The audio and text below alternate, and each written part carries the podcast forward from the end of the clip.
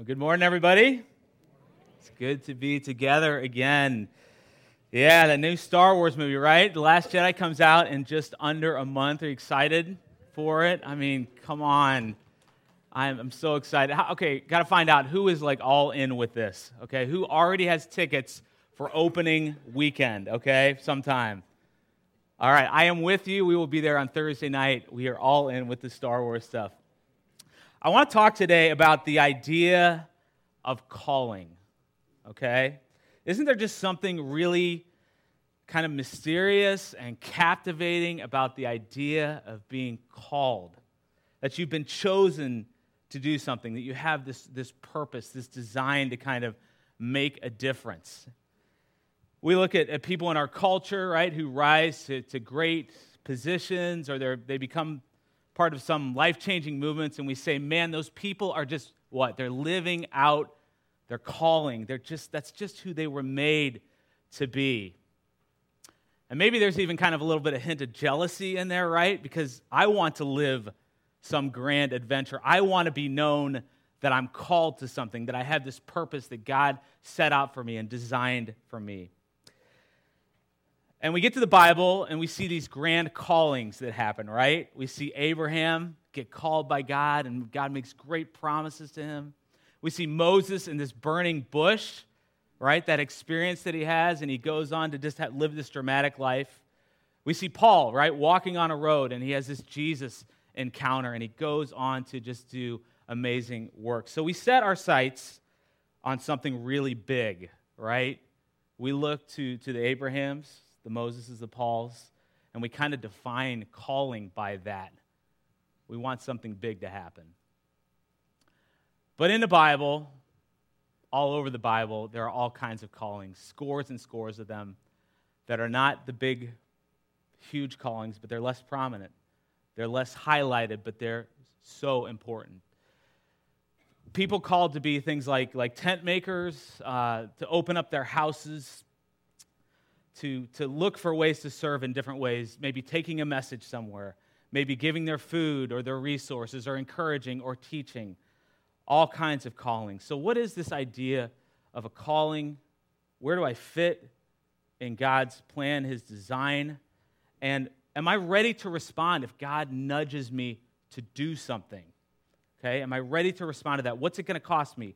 And where do I go once I hear that call. So we've been in this series, right? It's called Swimming Upward. We're looking at the life of a couple of God's prophets, Elijah and Elisha. And just a reminder prophets were, were uh, people chosen by God to speak God's truth into the culture at the time. They had this kind of teaching role where they would correct kings and, and leaders and God's people and get them back on course.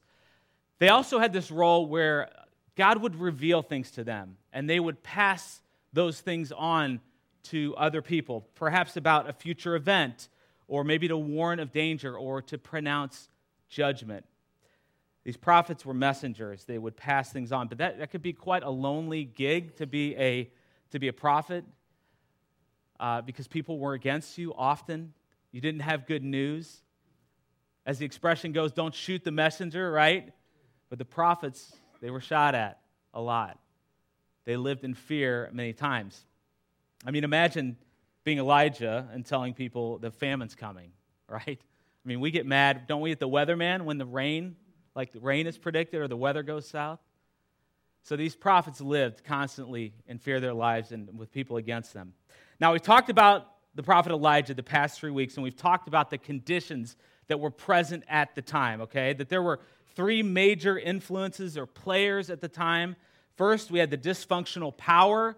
In this case, this is the king of Israel, Ahab, and his wife Jezebel. These are not nice people here. We've heard about their dysfunction, about their worship of foreign gods, the Baals, promoting their worship. We've heard about how they they stole and they murdered innocent people. Last week, Scott talked about how they used their power to, to go against people.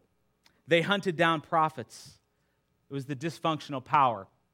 A second player is the remnant. And these are people, this group of people, followers of God, who chose to live God's way at great cost, even though everyone around them was, was abandoning God and choosing to follow idols. They chose to live God's way at great cost. And then we have this third influence, which is the prophets themselves, Elijah and Elisha. And today we're going to make the transition, okay, from Elijah to Elisha. We're going to talk about calling, what it means to be called. And then we're also going to talk about when God does call you to something, how do you how do you in a sense lean into that calling and follow through with what he's asked you to do, okay? But before we get deep into this, I want you to, to think and stop and think on your own for a little bit, okay?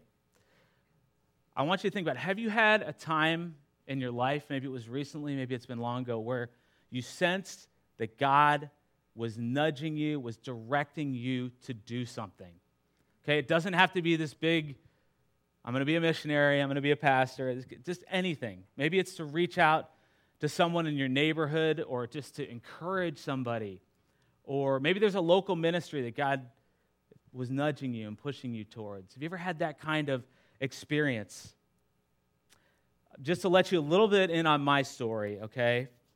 And I'm going to go back long ago. Many of you know this, but I'm going to say it again. Long, long ago, when I was in college, and I mean long ago, I was a junior in college, and I was an economics major, and I was, I was ready to make some cash, okay? I wanted to go out and make money. And I went into the Career Development Center my junior year, and I walked past this ad, on, uh, ad place on the wall that ha- had ads, and I saw this ad that said local church looking for like part-time youth worker. Didn't even think twice about it, just walked by it. Went back later to my dorm, but I couldn't, for the next few days, I just couldn't get this off my mind. Okay? And I felt like God, I really sensed God was saying, just go, just go check this out. Go find out what this is about. And there were no thoughts ahead, like, okay, this is going to lead here and then here and here. It was just, I felt like I had to do this. So I met with the pastor and kind of like, oh, you probably already got this filled, right? Well, not long after, no, he didn't. And I stepped into that role as a part time youth worker. A year later, I was a senior, um, and the church came and said, would you, would you join us on staff full time? And it completely changed the direction, the course of where I was headed. And so the question is in that, where, where was the call in that? You know, was, it, was, it, was it where I ended up? Was it, was it where I am today? Or was it at the beginning when God nudged me to take a step forward and then maybe several steps along the way? Have you ever sensed God just asking you to take a step? Well, let's look at the passage today. So we're going to be in 1st and 2nd Kings today in the Old Testament. We're going to start in 1st Kings 19, okay? 1st Kings 19. And, and let me set the stage for this here because in chapter 18, the chapter before, we saw this epic showdown that happened between Elijah and the prophets of Baal. Okay, remember that? Tom spoke about this several weeks ago. There was a contest to see which God was the real God. And each party set up an offering with, with wood on it and an animal, and they were going to call on their God to, to bring fire down on this offering, basically, okay? So the prophets of Baal went first. They cried out to their God, cried out, nothing happened. And then Elijah cried out to his God, which is our God, and then fire came down, consumed the altar, and, and what happened was that God's people who had been wavering, right, back and forth between following him and following these Baals, they fell down on their knees and they realized who the true God was. And they chose to follow him. And what happened next was that the, the, the prophets of Baal were hunted down and they were destroyed. Okay? Just some light reading before bed. Now, after that, Ahab the dysfunctional king, right, who allowed the Baals to come in, goes home and he tells his wife Jezebel that the prophets of Baal have been destroyed. Okay? And Jezebel, who we've said in prior weeks, not a nice lady, okay? She's very angry and she messages whatever. She lets Elijah know, I'm coming after you. You're going to be dead by tomorrow. And Elijah flees. He runs for his life. Actually, to say he flees is an understatement here because check this out. He's up here at the plains of Jezreel, and he goes all the way down south, over a hundred miles there to get away to flee into the wilderness. And in the wilderness, Elijah has this significant experience with God. Please listen to this. God calls him out on a mount, okay? Elijah comes out, and a great wind comes before Elijah. And then that's followed by a great earthquake. Okay, imagine you're Elijah here, followed by fire. Okay, but the Bible says that God's not in any of those big, huge things. But then a low whisper comes, and God's in it, and he speaks to Elijah. And we could talk a whole message on what that means, but let me just say this.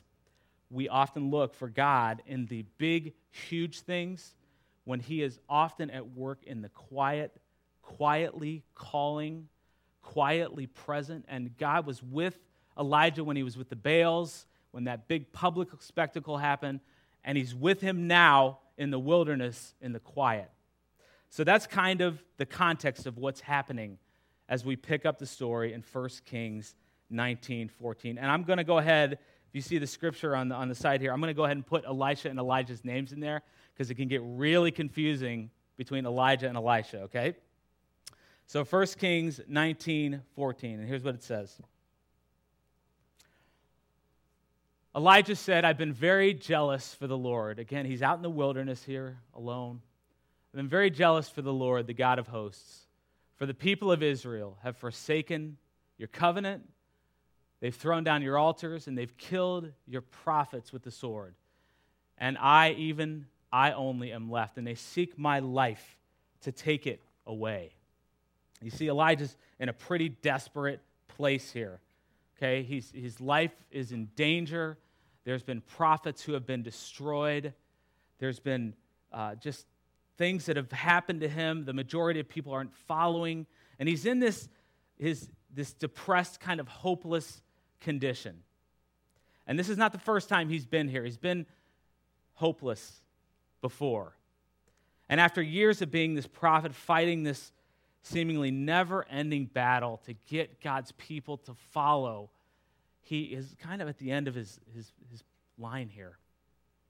And God meets Elijah where he's at in verses 15 through 18. I'm going to summarize here for the sake of time. And he says, Elijah, I want you to do three things. I want you to anoint a king in Syria, I want you to anoint a king in Israel, and the third thing I want you to do is I'm getting somebody to take your place. I want you to anoint Elisha to take your place as prophet. And God just seems to be saying here, Elijah, your, your time has come. This is kind of the start of the end here. So let's talk at the outset of just one principle of, of being called. When God asks you to do something, okay? And it's this God calls and directs people who don't have it all together. Okay? Elijah here at this point, he's, he's tired, he's overwhelmed, he's, he's stressed. Many people he think he's prone to depression at this point, but God calls him as he is. But God's changing his call a little bit now because he's going to go from being full, all on prophet, okay, to now being called to this mentoring role with Elisha, to have influence, to train, to have impact on the one who would take his place. But let me just drive home the point again we don't have to have it all together for God to call us to do something. And, church, I'll, I'll just say this if we wait, if we wait until we have it all together, one, we will never do anything. And two, then we take the glory for ourselves. And it's God who works through our weakness. And He does it in part to bring glory to Himself. So let's continue. 1 Kings 1919. This is what it says. So Elijah departed from there, and he found Elisha, the son of Shaphat. Looks like Snapchat. I can't, every time I see it, I think of Snapchat. who was following with 12 yoke of oxen in front of him, and Elisha was the 12th. And Elijah passed by him and cast his cloak upon Elisha. He cast his cloak upon Elisha. Okay, so we've got, let's go back to the map for a second because some people like maps around here. Okay, so he travels all the way from here, all the way up to Elisha's hometown, which is Abel Meholah, right there. He's basically just kind of living out what God asked him to do to go find Elisha. And when he gets there, he finds Elisha at work. He's, he's, he's plowing with his oxen.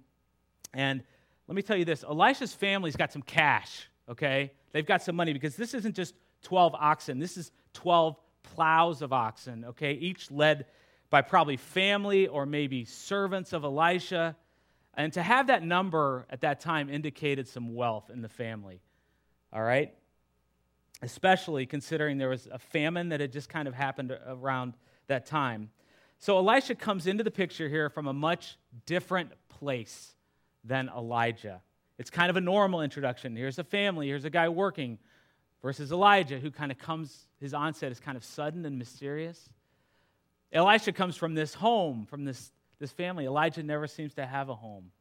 Two very different kind of people here, but God calls all kinds. So Elijah sees Elisha from a distance. Then it says Elijah passed by and cast his cloak upon Elisha. What in the world is this casting of a cloak? Okay? I have a cloak here. I brought a cloak today. This is probably not the same kind of cloak that was in that time. That one probably had animal hair on it and things like that. But this, but actually, I got this. My parents brought this for trick or treat one year. this is funny. They, they got they came. They were going to trick or treat with us, so they bought the Scream character, and I don't think my parents knew who the Scream character was. So I kind of had to be really careful with, in the neighborhood. We didn't want to scare the kids. And anyway, I decided to share that. Um, so, so this cloak here, if I come and I, and I find you and I kind of, I'm not going to throw it on somebody, but if I put this on you, you're wondering what in, what in the world's going on. But these people knew exactly what was happening with this cloak, all right? This was a symbol of Elijah claiming Elisha as one of the prophets. There was no doubt they both knew it. No confusion. God, it was like Elijah saying, God has spoken, and you are to be one of his prophets.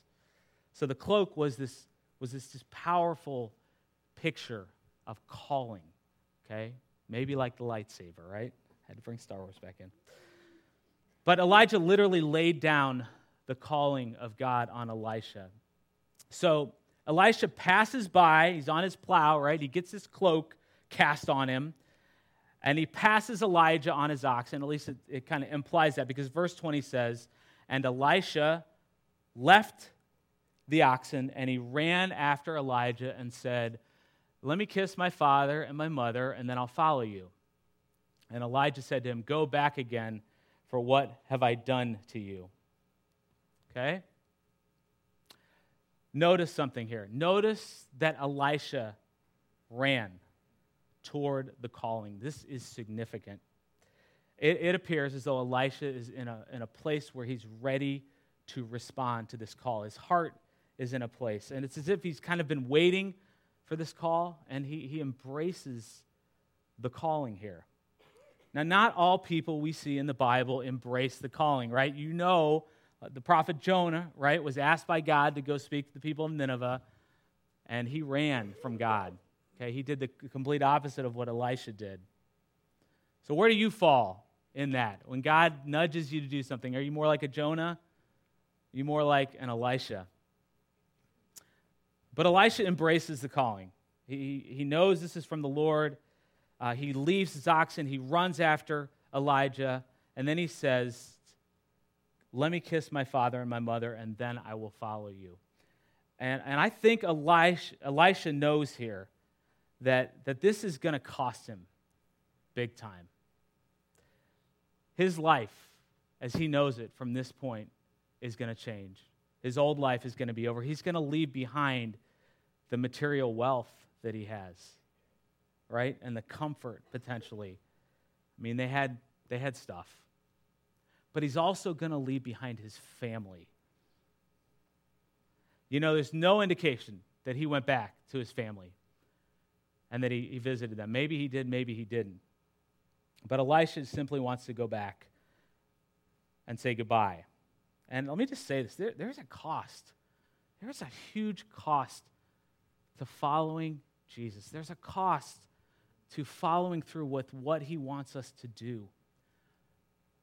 And Jesus spoke about that cost in Luke 14 when he said, Man, you cannot put anything before me if you want to follow me even family. He says, Count the cost. Luke 14, 33, he says, If any one of, of you, any one of you who does not renounce all that he has cannot be my disciple. Man, those are, those are strong words. Count the cost. Well, Elisha seems to have done that, right? He's counted the cost. He just wants to say goodbye. And, and Elisha, I'm sorry, Elijah responds, Go back again, for what have I done to you? Go back again, for what have I done to you? That's kind of a confusing statement. This isn't Elijah saying, Oh my gosh, I've ruined your life by asking you to be a prophet. Go back.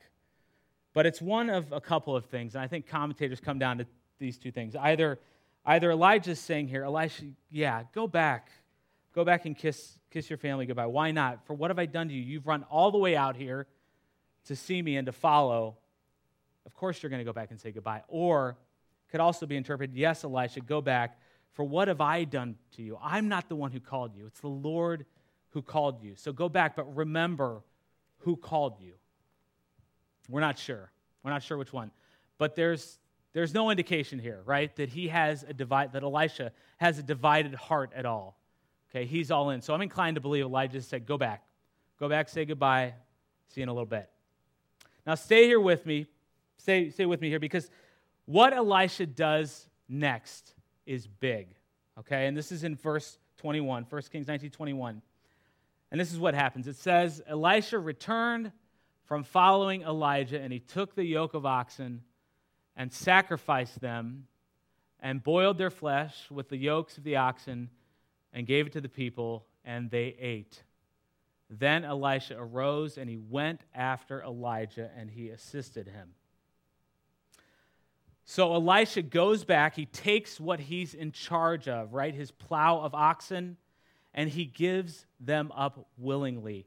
And he allows them to be used for this feast for his family. I think this is really big here, okay? Because Elisha, again, he's communicating he's not coming back to the life that he knew. I think we see kind of a burn the ships kind of moment here for Elisha. He's saying, What I own up to this point, what I have, it's no longer mine. He's counted the cost, he's all in with where God has called him. There's nothing left for him now. And this is kind of this this uh, sacrifice is kind of a symbol of him sacrificing his old life, his life as he knew it. All right, so this whole account, right? These, it's crazy. I mean, you've got you've got prophets, you've got cloaks, you've got plows of oxen. What does this mean? What does this mean for us today? I don't think the passage speaks as much to what specifically we are called to but it speaks to what we're supposed to do when God nudges us in a direction. And I think there's some important principles here. First, even before God invites us into something, whether it's by His Spirit, He puts it in our, in our hearts, or the opportunity comes as dramatic as what happened to Elisha, first we've got to be prepared for the call. We got to be ready to do God's work, or we may not even hear the call. How do we do that? How do we do that? We walk with Jesus. We set his agenda, his priorities, his kingdom above our own. We have a ready heart. We have a heart that's turned and inclined toward God. We listen to the Spirit. We read His Word. We know and we explore the gifts that God has given us. And we keep our eyes open to opportunities, but we also keep our ears open to what others are saying around us, okay? Especially those that are mature in the faith, whether it's in our groups, in this body, or in leadership, because God speaks through those ways. So be ready for God's work. Titus 3 says, Be ready for every good work. 2 Timothy 3:16 we've heard is that the word of God what does it do it gets us ready it equips us for every good work be ready for the calling Now, let me just say on a side note I think we've got to be very careful with calling because there's the danger of us moving forward sometimes, kind of a self ascribed calling without any of those things, without the Holy Spirit, without the Word of God, without confirmation from anybody, because we're human. And sometimes ambition, sometimes pride moves us forward when we shouldn't. And I, I really do believe that the confirmation of the body is just vital for us in our callings. I would not have stepped forward in, without that. I know Tom wouldn't and others as well. So, so be ready, be prepared for the call. The second thing to do when we receive the calling is to be all in.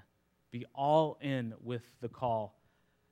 Just know that following God and doing what He wants you to do is going to cost. It's going to cost.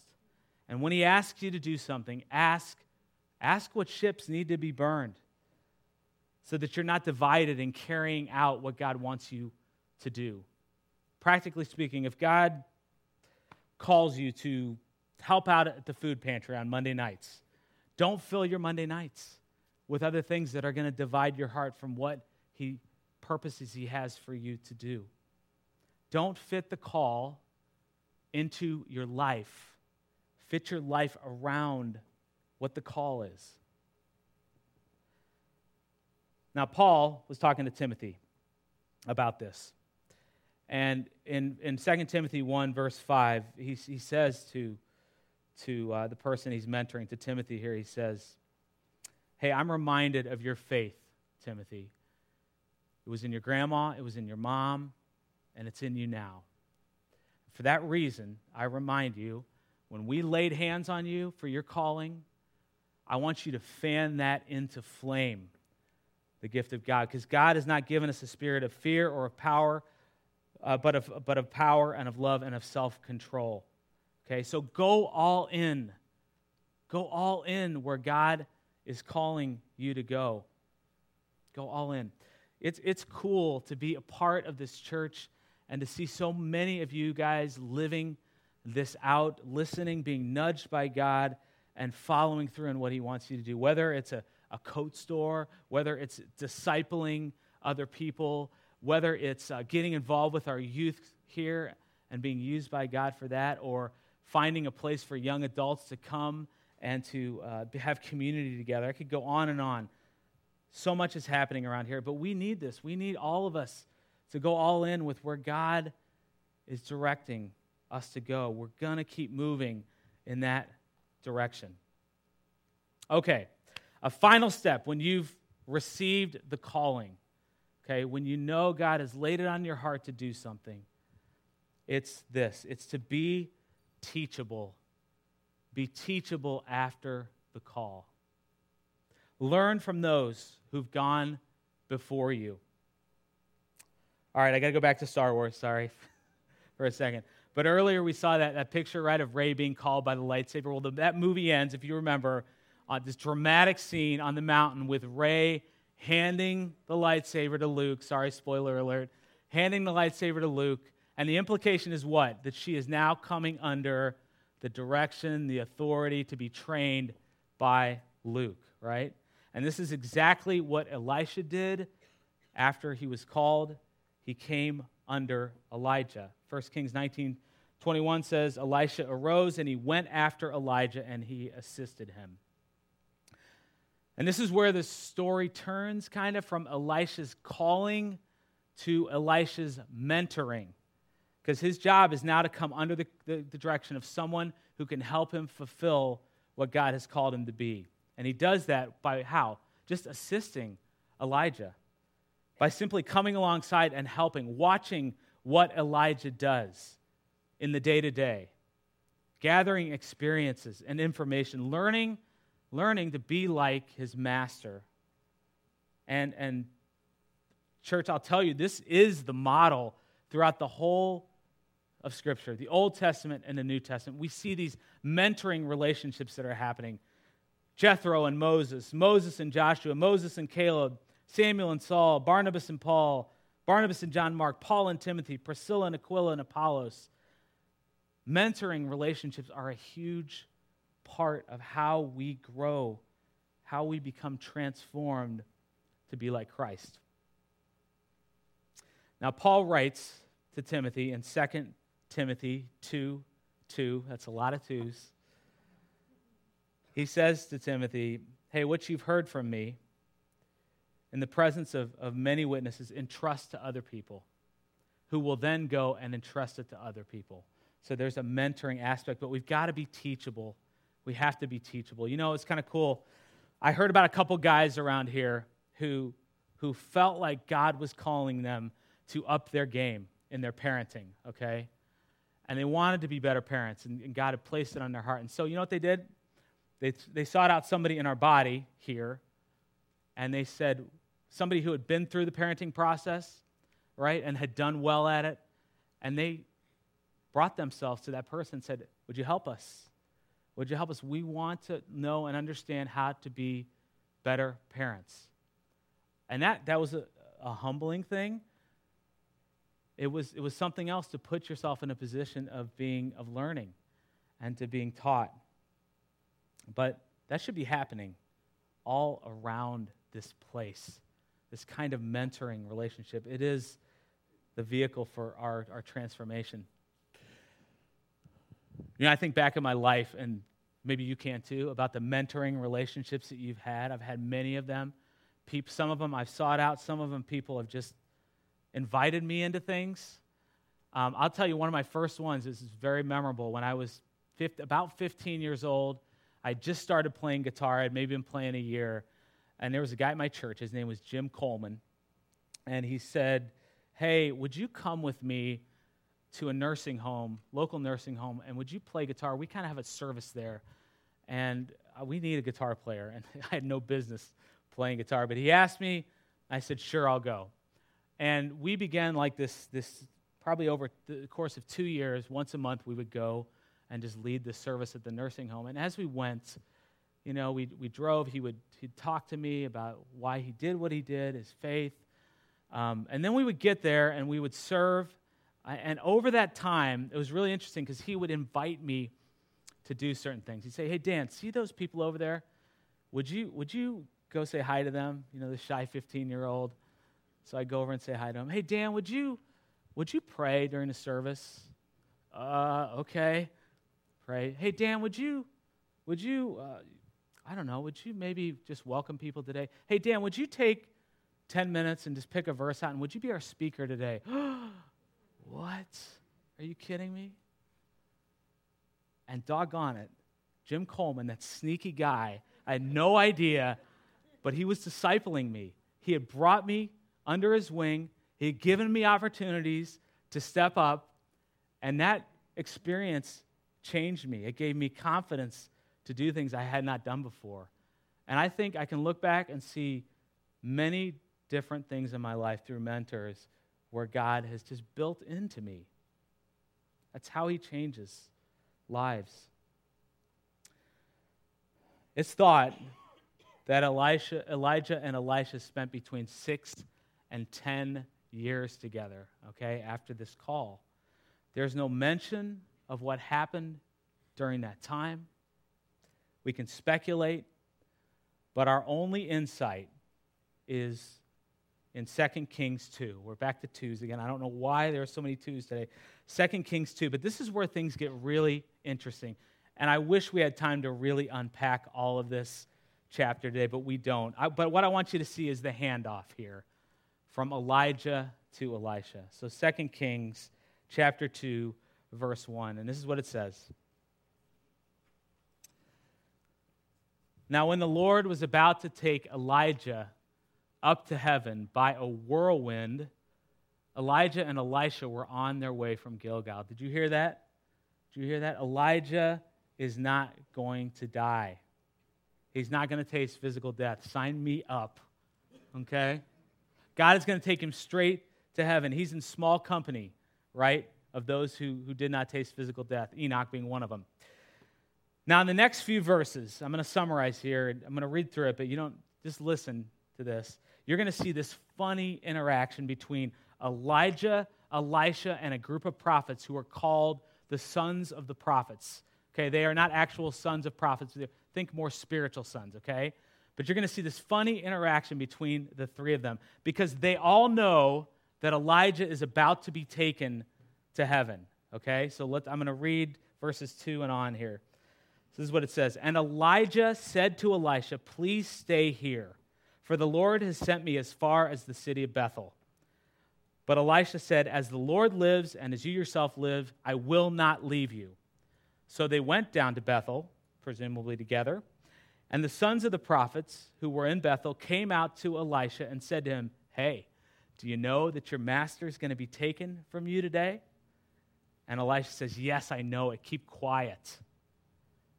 Then Elijah says to him in verse 4 Elisha, please stay here, for the Lord has sent me to Jericho. But Elisha said, As the Lord lives and as you yourself live, I will not leave you. So they came to Jericho, Jericho, presumably together. The sons of the prophets who were at Jericho drew near to Elisha and said to him, Hey, do you know? Do you hear? Your master Elijah is going to be taken from you today. And Elisha says, Yes, I know that. Be quiet. Okay? Then Elijah said to Elisha, Please stay here, for the Lord has sent me to the Jordan, to the Jordan River. Okay? But Elisha said, As, as the Lord lives and as you yourself live, I will not, I will not leave you.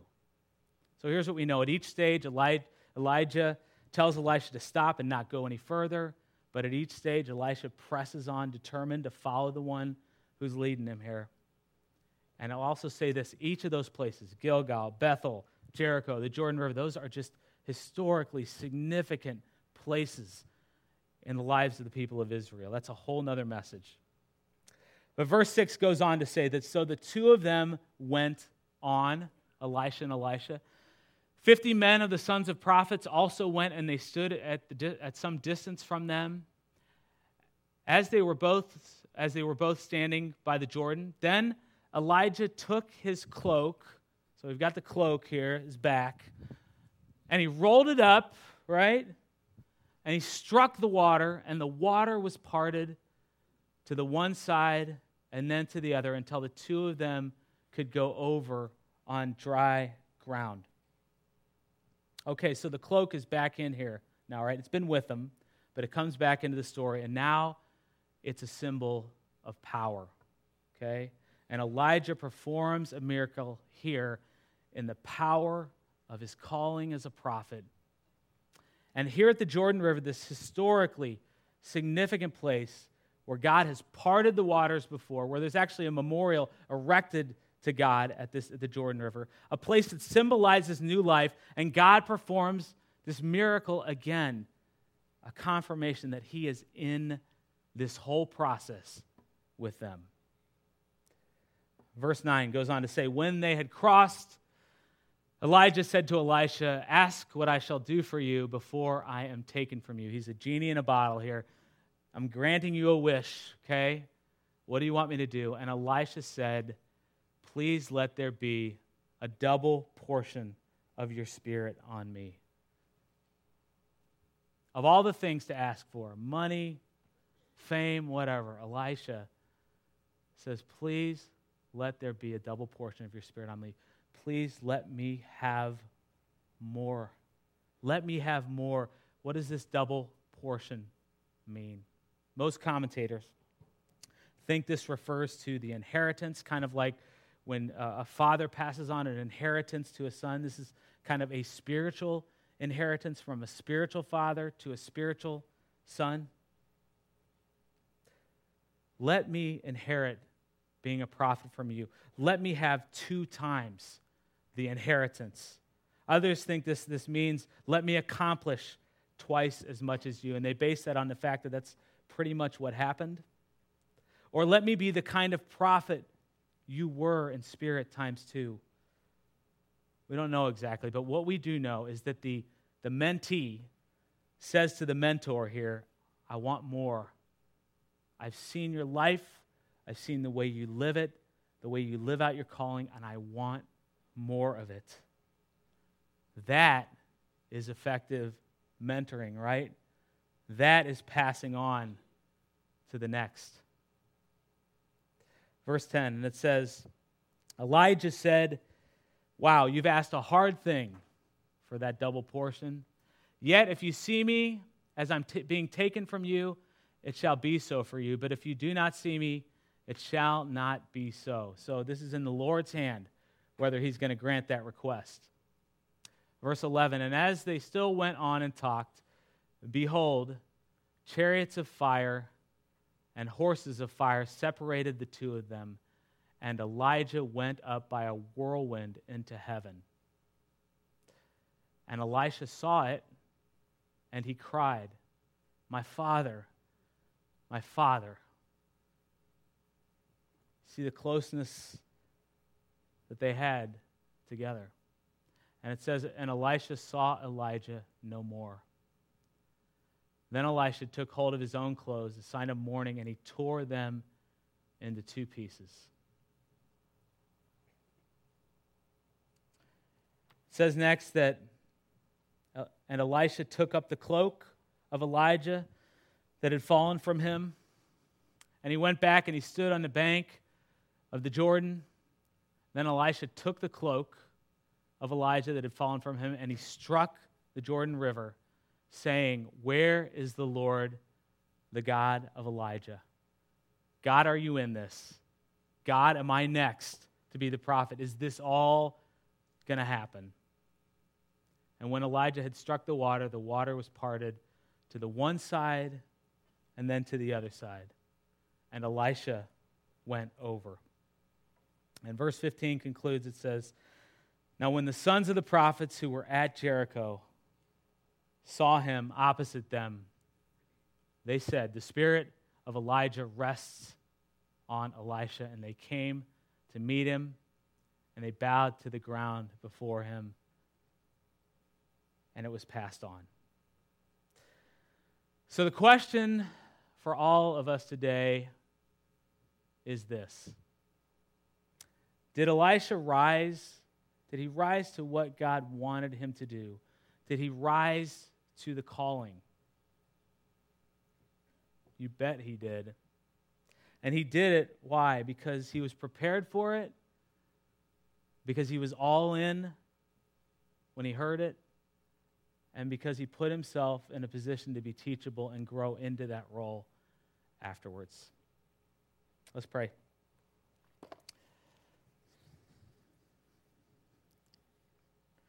God, we want to just pause for a second, even this morning, to give a chance for your Spirit to speak to us as we see the example in your word set before us of a man who listened, of a man who was ready, of a man who counted the cost, and of a man who humbled himself to be who you wanted him to be. God, I believe that each, there's a part of the story that probably intersects with every person in this room today. And I just want to ask for you, by your Spirit, to make that known, even now. And God, we set our sights so low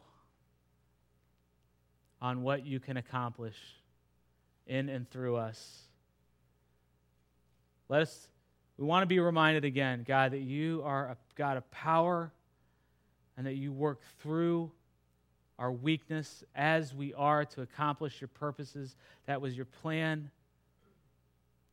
And so we listen and we humble ourselves and we come as we are and invite you to change the course of this city, to the, of this church, of this state, of this nation, of this world through us as we listen and simply live out the calling you've placed in our lives. We love you and we thank you for your leading today. In your name, amen.